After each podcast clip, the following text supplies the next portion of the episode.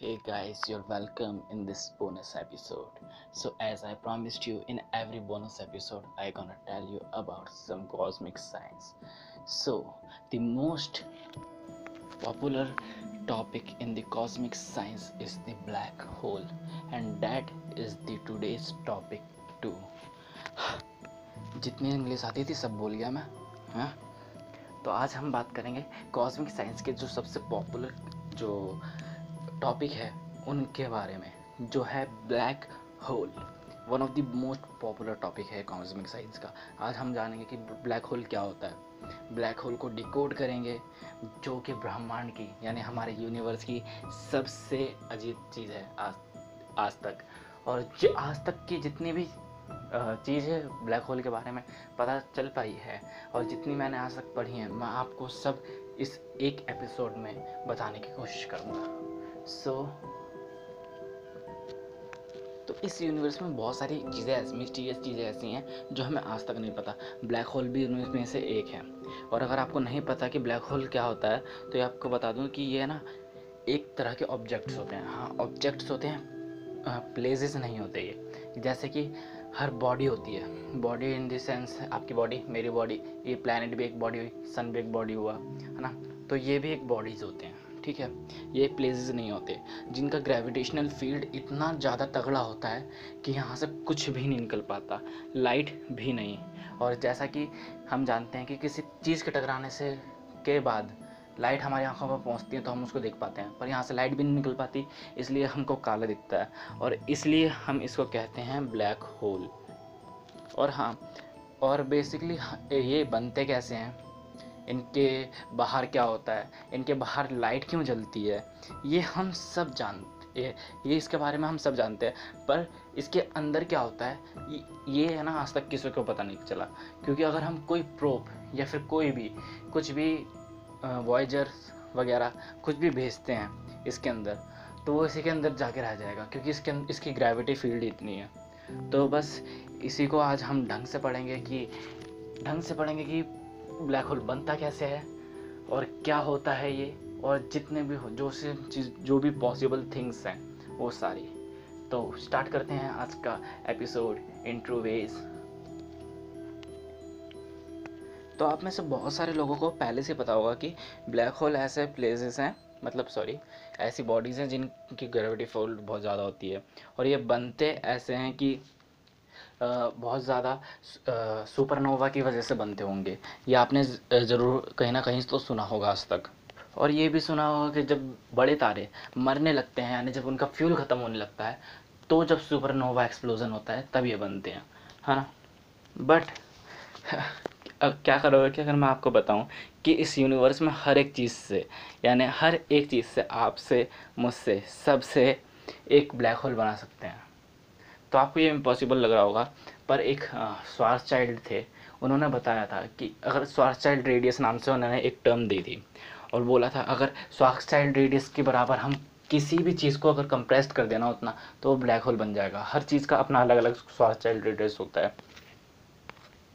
जिसका फॉर्मूला होता है R equals to two G M by C square जहाँ पे आर हमारा स्वार्थ चाइल्ड रेडियस हुआ जी ग्रेविटेशनल कांस्टेंट होता है एम उस चीज़ का मास होता है और सी होता है स्पीड ऑफ़ लाइट तो कुछ चीज़ का स्वार्थ चाइल्ड रेडियस बताऊँ तो हमारी मिल्की वे गैलेक्सी का स्वार्थ चाइल्ड रेडियस जो होगा ना, अगर हम उसको इतना कंप्रेस कर दें कि वो ब्लैक होल बन जाए तो वो होगा zero point two light years और उसकी डेंसिटी उस वक्त होगी three point seventy two into ten की पावर माइनस एट और जो सन है हमारा, जिसमें वन लैख अर्थ समा सकती हैं, उसका स्वार्थ चाइल्ड रेडियस होगा सिर्फ़ तीन किलोमीटर.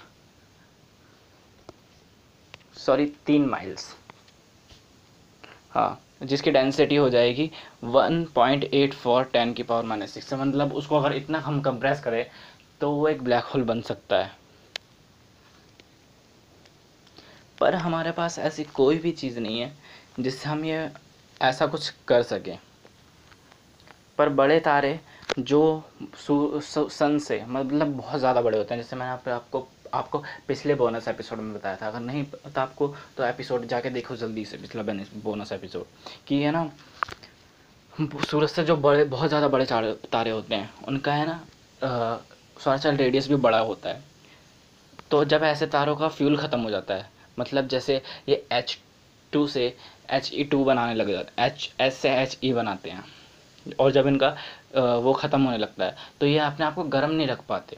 और ये ठंडे होते हैं और सिकुड़ते जाते हैं और एक बहुत कम सी जगह में कंप्रेस हो जाते हैं।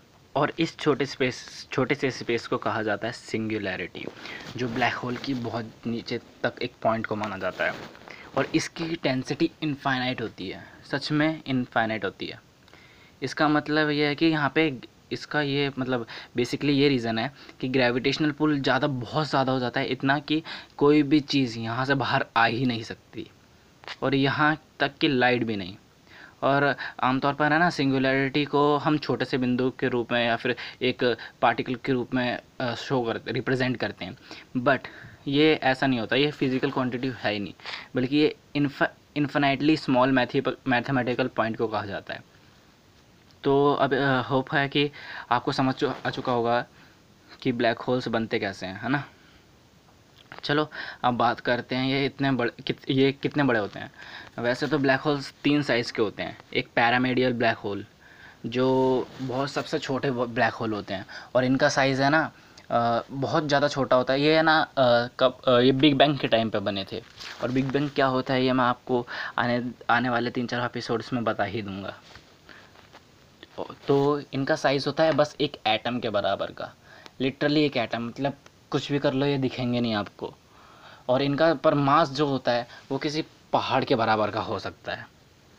और जो अगला है वो है जो बहुत सारे जो जो मैक्सिमम ज़्यादातर दिखते हैं जो ज, बहुत ज़्यादा मिलते हैं वो है स्टेलर ब्लैक होल और इनका साइज़ होता है बीस सूरज से बीस ज़्यादा बीस गुना ज़्यादा इनका वज़न होता है। और साइज़ इनका हो सकता है टेन माइल्स के आसपास में। और और जो ऐसा सबसे पहला ब्लैक जो पहला ब्लैक होल है जो हमारे आसपास में है, वो चार लाइट ईयर्स दूर है। यानी लाइट्स को जाने में वहाँ पे चार साल लगेंगे। और जो अगली कैटेगरी का ब्लैक होल होता है, उसे हम बोलते हैं सुपर मैसिव ब्लैक होल और इसका मास इतना होता है कि सूरज के दस लाख, यानी वन मिलियन सितारों के टाइप का, इतना ज़्यादा मास होता है इसका। और ये सारा एक ही कैंप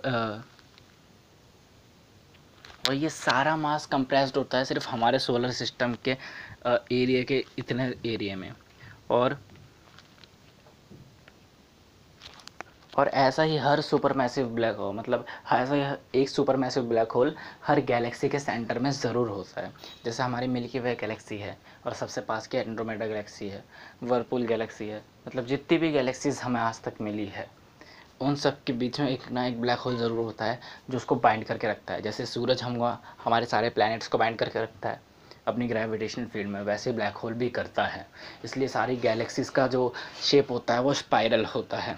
अब ज़्यादातर लोग ये पूछेंगे कि गैलेक्सी के जो हम इमेजेस देखते हैं, उसमें जो सेंटर में ब्राइट लाइट होती है तो वो क्या है? तो आंसर बेसिकली ये होगा कि जो हम ज़्यादातर लाइट देखते हैं ना मतलब जितनी भी इमेजेस देखते हैं सॉरी जितनी भी हम इमेजेस देखते हैं, वो है ना आर्टिफिशियल इम्प्रेशन होती हैं। मतलब वो ज़्यादातर नकली होती हैं ग्राफिक्स या वीएफएक्स की मदद से बनाई गई होती हैं। पर हम इसको है ना अच्छे से तब देख सकते हैं जब हम इंफ्रारेड लाइट का यूज़ करें।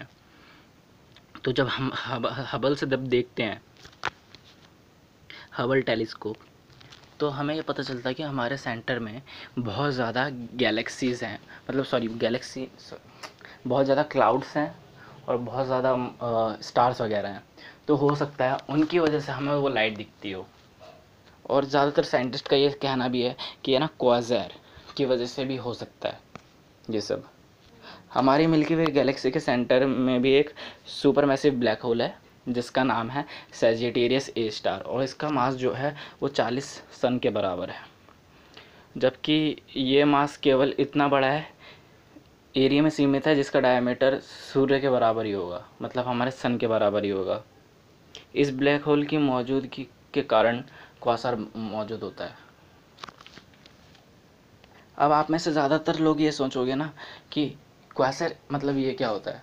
और ये चमक कैसे सकता है अगर ब्लैक होल के पास है? क्योंकि हमने सुना था कि भाई ब्लैक होल के पास तो लाइट भी नहीं जा सकती अभी तो बताया जैसे कि। तो जवाब ये है कि तो ये बता दूँ, क्योंकि जैसे कि हम सबको मालूम है कि ब्लैक होल में ग्रेविटी का अट्रैक्शन इतना ज़्यादा होता है कि खुद लाइट भी वापस नहीं आ सकती। चलिए फिर बताता हूँ कि, पहले बताता हूँ कि क्वासर क्या होता है। तो इस क्वासर का मतलब होता है क्वाजी स्टेलर ऑब्जेक्ट जैसा कि मैंने पहले बताया कि हर बड़े गैलेक्सी के सेंटर में एक बहुत बड़ा ब्लैक होल मौजूद होता है है ना? इन ब्लैक होल के नज़दीक जो भी आता है, वो इस मतलब वो इनके द्वारा निगल दिया जाता है। पर ऐसा नहीं होता कि हर चीज़ अचानक ही निकल दी जाए। वो चीज़ पहले इनके चक्कर, जैसे तो ये ग्रेविटी ग्रेविटी के हिसाब से समझो कि पहले कोई भी चीज़ आएगी, वो इसकी रेंज में आएगी तो वो इसके चक्कर लगा दी जाएगी। जैसे हम सूरज के चक्कर लगा रहे हैं, वो भी तो ग्रेविटी को वो कर रहा है रैप कर रहा है थोड़ा सा तो वैसे ही है ना, एक चक्कर लगाती जाएगी, जिसकी वजह से पर ये स्पीड इतनी ज़्यादा हो जाएगी क्योंकि ग्रेविटी भी बहुत ज़्यादा है। तो वहाँ पे फ्रिक्शन बहुत ज़्यादा हो जाएगा। फ्रिक्शन की वजह से वो वो है ना, सब चीज़ें जलने लगेंगी और वहाँ से लाइट निकलती है। और इस डिस्क को हम कहते हैं एसिलेशन डिस्क नाम से ही पता चल रहा है। इसलिए हमें वो चमकती हुई चीज़ें दिखती हैं जो वहाँ पे होती हैं।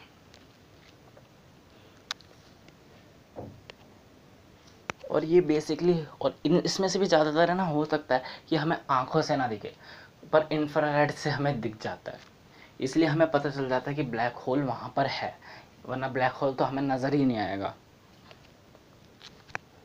तो मतलब कि लाइट तो वापस आ ही नहीं सकती उसके बाहर तो ये एसिलेशन के डिस्क की वजह से होता है, जो हमें कुछ चमकते हुए दिखाई देता है। तो और जिसके पास जितने ज़्यादा खाने के लिए मटेरियल होगा ब्लैक होल के पास, उतनी ही ज़्यादा ये लाइट चमकेगी। और ऐसा भी नहीं हो सकता कि सुपर मैसिव ब्लैक होल के साथ पास हमेशा ही कुछ खाने के लिए हो। जैसा कि मैंने पहले बताया, इस तरह की लाइट हमें केवल तभी दिखाई देती है जब ब्लैक होल मटेरियल को निगल रहे हों, है ना? अगर किसी ब्लैक होल के पास निकलने के लिए कोई मटेरियल ना हो तो पास तो उनके पास हमें ये लाइट भी देखने को नहीं मिलती। आमतौर पर केवल उन्हीं गैलेक्सीज़ में क्वासर हमें दिखता है, जिनके पास बहुत या तो जो नई नई बनी हो, या फिर जिनके सेंटर में बहुत सारा मलबा मौजूद हो, या जैसे प्लैनेट्स स्टार्स क्लाउड्स वगैरह। तो ऐसा होता है ना कि जो भी चीज़ ये खाता है, उसको थोड़ा एनर्जी की फॉर्म में भी हो सकता है कि ये कभी कभी बाहर निकाल ले, जिससे क्वाजर बनती है। और ये क्वाजर हमें दिखाई नहीं देंगी, ये इंफ्रारेड की वजह से दिखाई देंगी। और जैसा कि ये हमेशा ऐसा ही होता है कि जो बड़ा ब्लैक होल है, वो सूरज के तकरीबन हर दिन लगभग इतना मास कंज्यूम करता है जितना हमारा सूरज का मास होता है। तो नॉर्थ और साउथ पोल की मात तो की तरफ़ ये एनर्जी इजेक्ट करता है, जिसे साइंटिस्ट है ना कॉस्मिक जेट कहते हैं।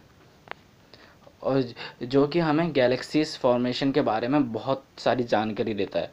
तो क्वाजर के बारे में कुछ एस्ट्रोनॉमर ये भी बोलते हैं कि गैलेक्सी की असली स्टेज ऑफ़ फॉर्मेशन को ये रिप्रेजेंट करता है। अभी ज़्यादातर लोग ये सोचते हैं कि अगर इसकी ग्रेविटी इतनी ही तेज़ है और ग्रेविटी इतनी ज़्यादा पावरफुल चीज़ है तो ये हर चीज़ को अपने तरफ़ क्यों नहीं खींच लेता? पर नहीं, जैसे कि मैंने बताया कि ऐसा तो काम सूरज भी कर सकता है। हम सब उसके अंदर नहीं पहुँच पाते। हाँ अगर हम वैसे ही ये काम करता है कि पहले अपना एक है ना स्टेबलाइजेशन बना लेता अपने पास। अगर हम सूरज को हट हटा कर वहाँ पर वो अपना ब्लैक होल रख दें तो कुछ नहीं होगा। लिटरली कुछ नहीं होगा किस, किसी भी प्लानट को। वो सारे प्लानट पे बस अंधेरा छा जाएगा और चक्कर वो वैसे ही लगाते रहेंगे। और ऐसा ही हमने ना इंटरस्टेलर मूवीज़ में मूवी में देखा था, जिसका डायरेक्टर थे क्रिस्टोफर नॉलन और जिस, जो 2015 में रिलीज़ हुई थी। अब ज़्यादातर लोग यहाँ पे यही बोलेंगे, जो मेरी तरह है कि बेटा, सूरज तो कभी ब्लैक होल बन ही नहीं सकता। तो बिल्कुल करेक्ट हो आप कि सूरज कभी ब्लैक होल बन ही नहीं सकता, क्योंकि उसका इतना ज़्यादा मास ही नहीं है। क्योंकि वो, क्योंकि ज़्यादा, जितना ज़्यादा मास होगा, उतना ज़्यादा उतना ज़्यादा वो तरीके से अच्छे से ब्लैक होल बनने की स्टेज में आ पाएगा। पर जब अरबों सालों बाद जब हमारा स्टार ये मर रहा होगा, यानी हमारा सूरज जब ये मन रहा, मर रहा होगा तो ये रेड जाइंट बन जाएगा। रेड जाइंट बनने के, बनने पर हर हर स्टार फैल जाता है। यानी इसका डायमीटर इतना आ जाएगा कि अर्थ तक को निकल लेगा। मतलब सब टाटा, बाय बाय, ख़त्म, फिनिश, गया। और उसके बाद ये एक छोट प्लानिटरी नेबुला में कन्वर्ट होगा। फिर उसके बाद ये एक वाइट ड्रॉप स्टार बन के रह जाएगा, बस। ब्लैक होल्स के बारे में सबसे बड़ी मिस्ट्री है कि हम बिल्कुल भी नहीं पता लगा सकते कि इसके अंदर है क्या।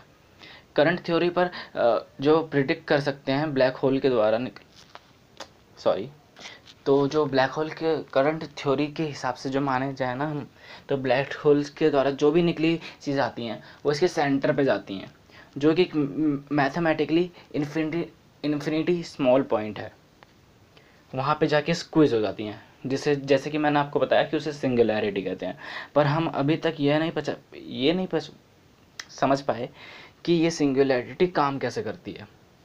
क्योंकि सिंगुलैरिटी का मास काफ़ी ज़्यादा होता है। पर साइज़ काफ़ी छोटा है।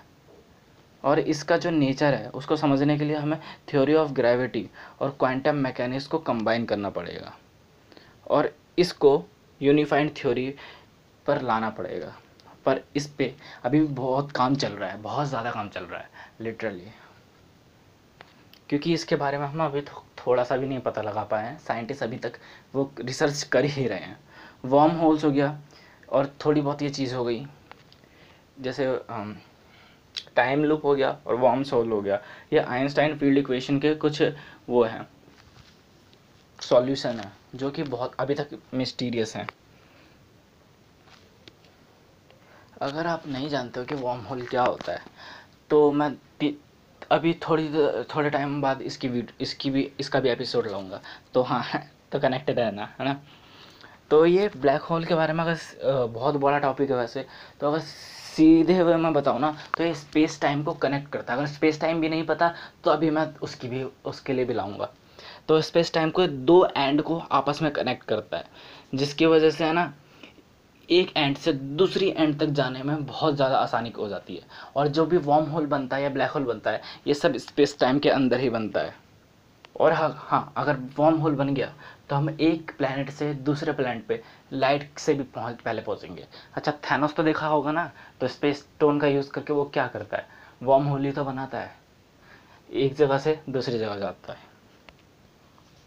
पर आज तक हमें कोई भी ऐसा प्रूवन वे नहीं मिला है कि वॉर्म होल बना है और आइंस्टाइन की theory of general of general theory of relativity की माने तो हर मास, चाहे कोई भी मास हो, वो है ना स्पेस टाइम को व्रॉप करता है।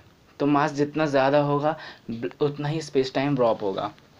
अब अगर एक ब्लैक होल के मास को देखा जाए तो उसका मास काफ़ी ज़्यादा होता है। इसका मतलब ये हुआ कि स्पेस टाइम को इतना वाप कर देगा कि हमारे लिए दूसरे ब्रह्मांड, यानी फिर किसी और समय काल में, यानी और दूसरे टाइम में या फिर पैरेलल यूनिवर्स में जाना बहुत जाने के लिए एक ब्रिज बन जाएगा। यानी कि एक वर्किंग ब्लैक होल पर पर बिना एक्सपेरिमेंटल डाटा के हम इसके बारे, इसके, इस सॉल्यूशन तक नहीं पहुँच सकते। क्योंकि अभी तक हमें ऐसी कोई चीज़ मिली ही नहीं है, जहाँ, जो हम, जिससे हम ब्लैक होल में जा सकें। क्योंकि हमें आज तक पता ही नहीं है कि सिंगुलरिटी तक सिंगुलरिटी तक क्या होता है।